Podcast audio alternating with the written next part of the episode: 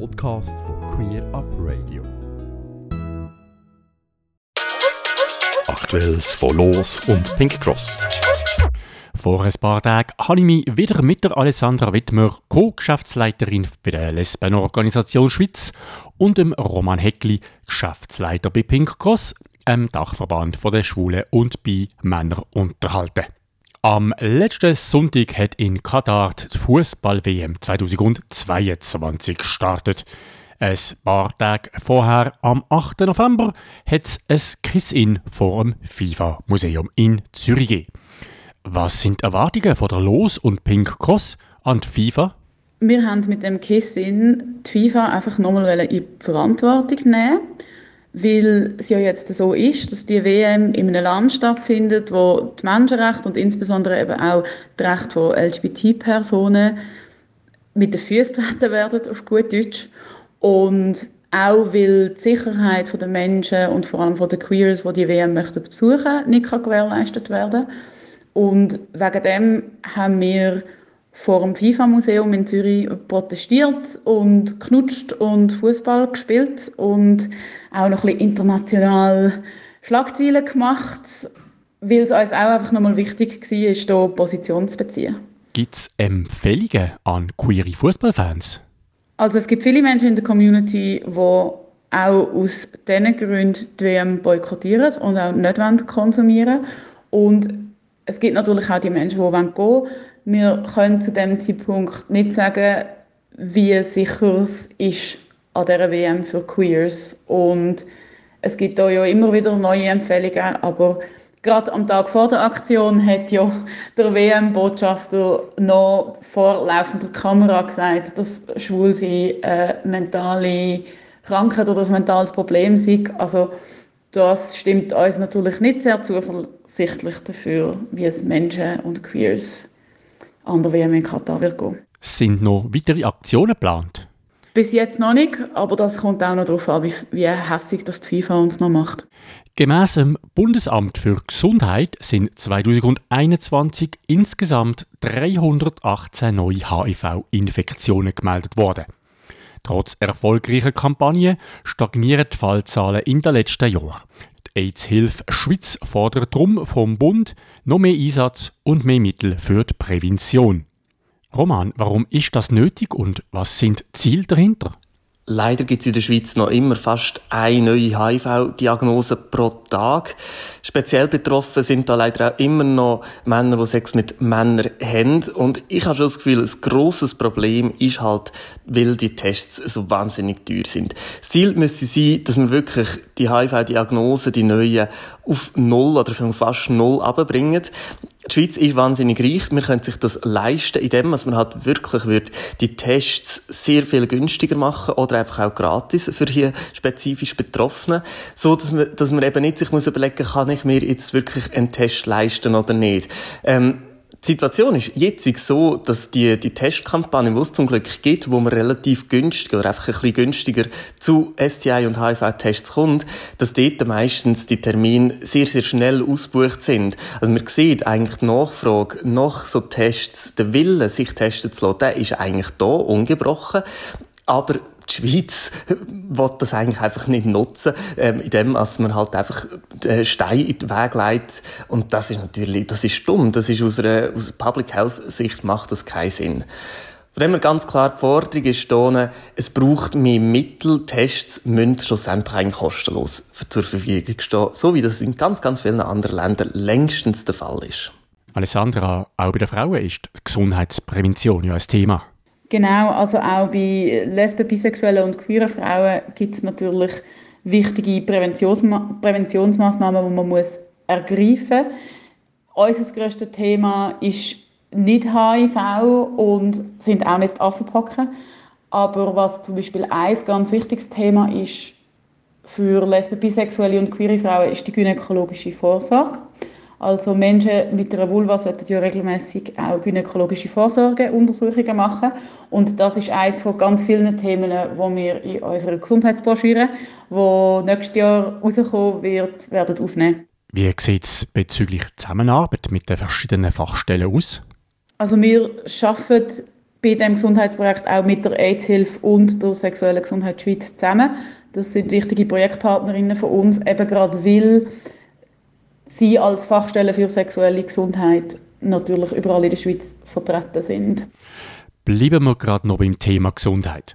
Nach langer Wartezeit ist in den ersten Kantonen endlich der Impfstoff gegen die Affenpocken eingetroffen.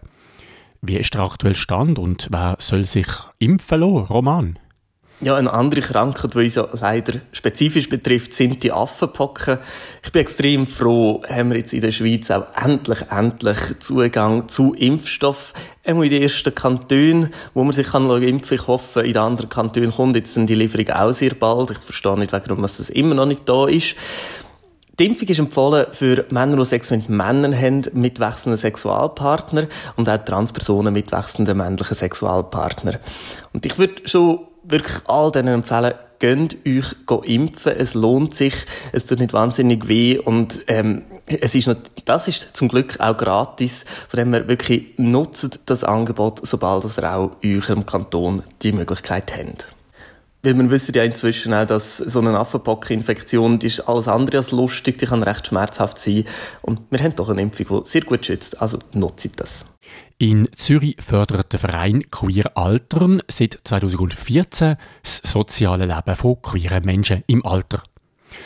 Der Verein engagiert sich außerdem für queers Wohnen, queere gerechte Pflege und Hilfestellungen, unterstützt queere Politik und organisiert Veranstaltungen.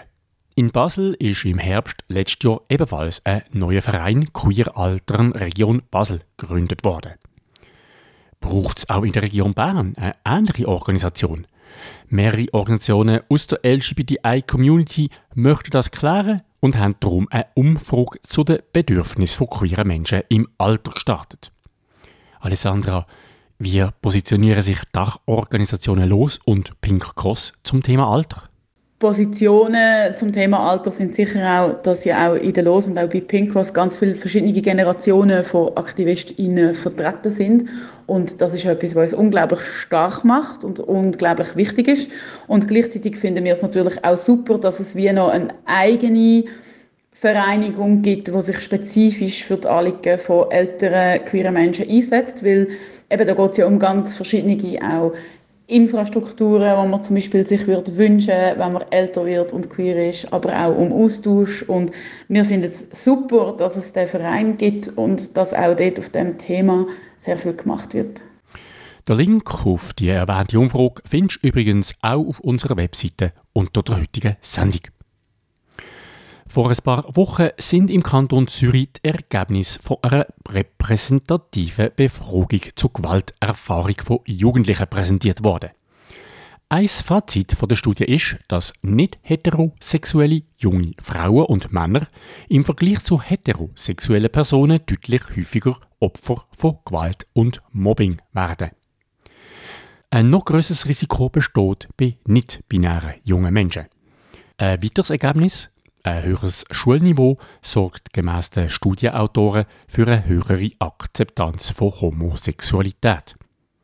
Meine Frage an euch von der Dachorganisationen Los und Pink Cross. Decken sich die Aussagen mit eurer eigenen Erkenntnis? Wie man auch immer in unserem Hate Crime Bericht nachlesen kann, deckt sich das eigentlich noch. Also wir wissen, dass gerade innerhalb der Community Transmenschen sehr viel Gewalt erfahren und dass sie aber eben auch an keinem von allen Buchstaben vorbeigeht.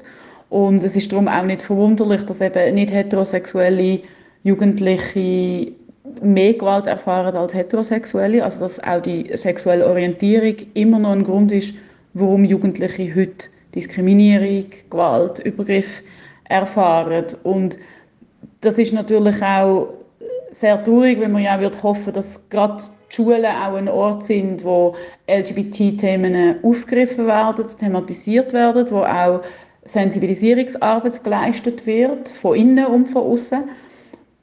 Und da sehen wir eigentlich auch die Verantwortung unter anderem auch bei den Schulen, aber eben auch bei den Kantonen, dass mehr Präventionsarbeit und Sensibilisierungsarbeit gemacht wird gegen Gewalt an queeren Menschen, egal wie jung oder alt sie sind. Und dort merkt man sicher auch, dass es eben für jede Schulstufe halt oder für jede Zielgruppe vielleicht auch ganz spezifische Programme und Massnahmen braucht. Am 7. Dezember findet in der Helferei in Zürich eine Podiumsdiskussion zu vielfältigen Beziehungsformen und Erfahrungen dazu statt. Roman, kannst du uns ein bisschen mehr zu dieser Veranstaltung sagen? Ja, letztes Jahr haben wir ja sehr viel über die für alle geschwätzt und ich finde es wahnsinnig schön, haben wir jetzt dürfen die ersten gleichgeschlechtlichen Hochzeiten endlich feiern. Gleichzeitig ist es aber auch so, dass unsere Community noch viel vielfältiger ist. Unsere Lebens- und Beziehungsformen die sind manchmal auch nicht so ganz der Norm. Und es gibt ganz viele Leute, die jetzt nicht das Ideal haben von einer monogamen Zweierkiste, wo man gerade sofort heiraten will. Und so diese Vielfalt, dort möchten wir einen Fokus drauf legen. Und das machen wir mit einem Podium mit Gästen aus ganz verschiedenen Generationen, die wirklich ganz unterschiedlich leben und lieben, wo man so ein bisschen sieht, wir haben eine grosse Diversität, eine grosse Vielfalt und ich freue mich sehr auf den Austausch mit den Gästen, aber natürlich auch mit allen Teilnehmenden. Schauen wir zum Schluss noch ein bisschen weiter in die Zukunft. Vor ein paar Tagen sind Ihre Teilnehmende von einem Pride Roundtable. Äh, was für Termin im 2023 kann man sich bereits jetzt vormerken? Genau, schon jetzt im tiefen Winter kann man sich auf die ersten Prides im Sommer freuen. Klar ist schon, dass die Zürich Pride am 16. und 17. Juni wird stattfinden und dass die Pride Zentralschweiz am 26. August wird stattfinden. Zusätzlich gibt es auch noch einen CSD in Zürich und der wird am 24. Juni stattfinden.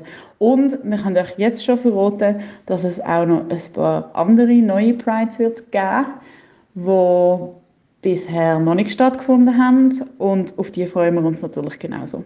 Ja, ein weiteres Datum kann ich an dieser Stelle doch auch schon noch bekannt geben und zwar der 29. Juli 2023. Dann findet nämlich die Pride in Bern statt.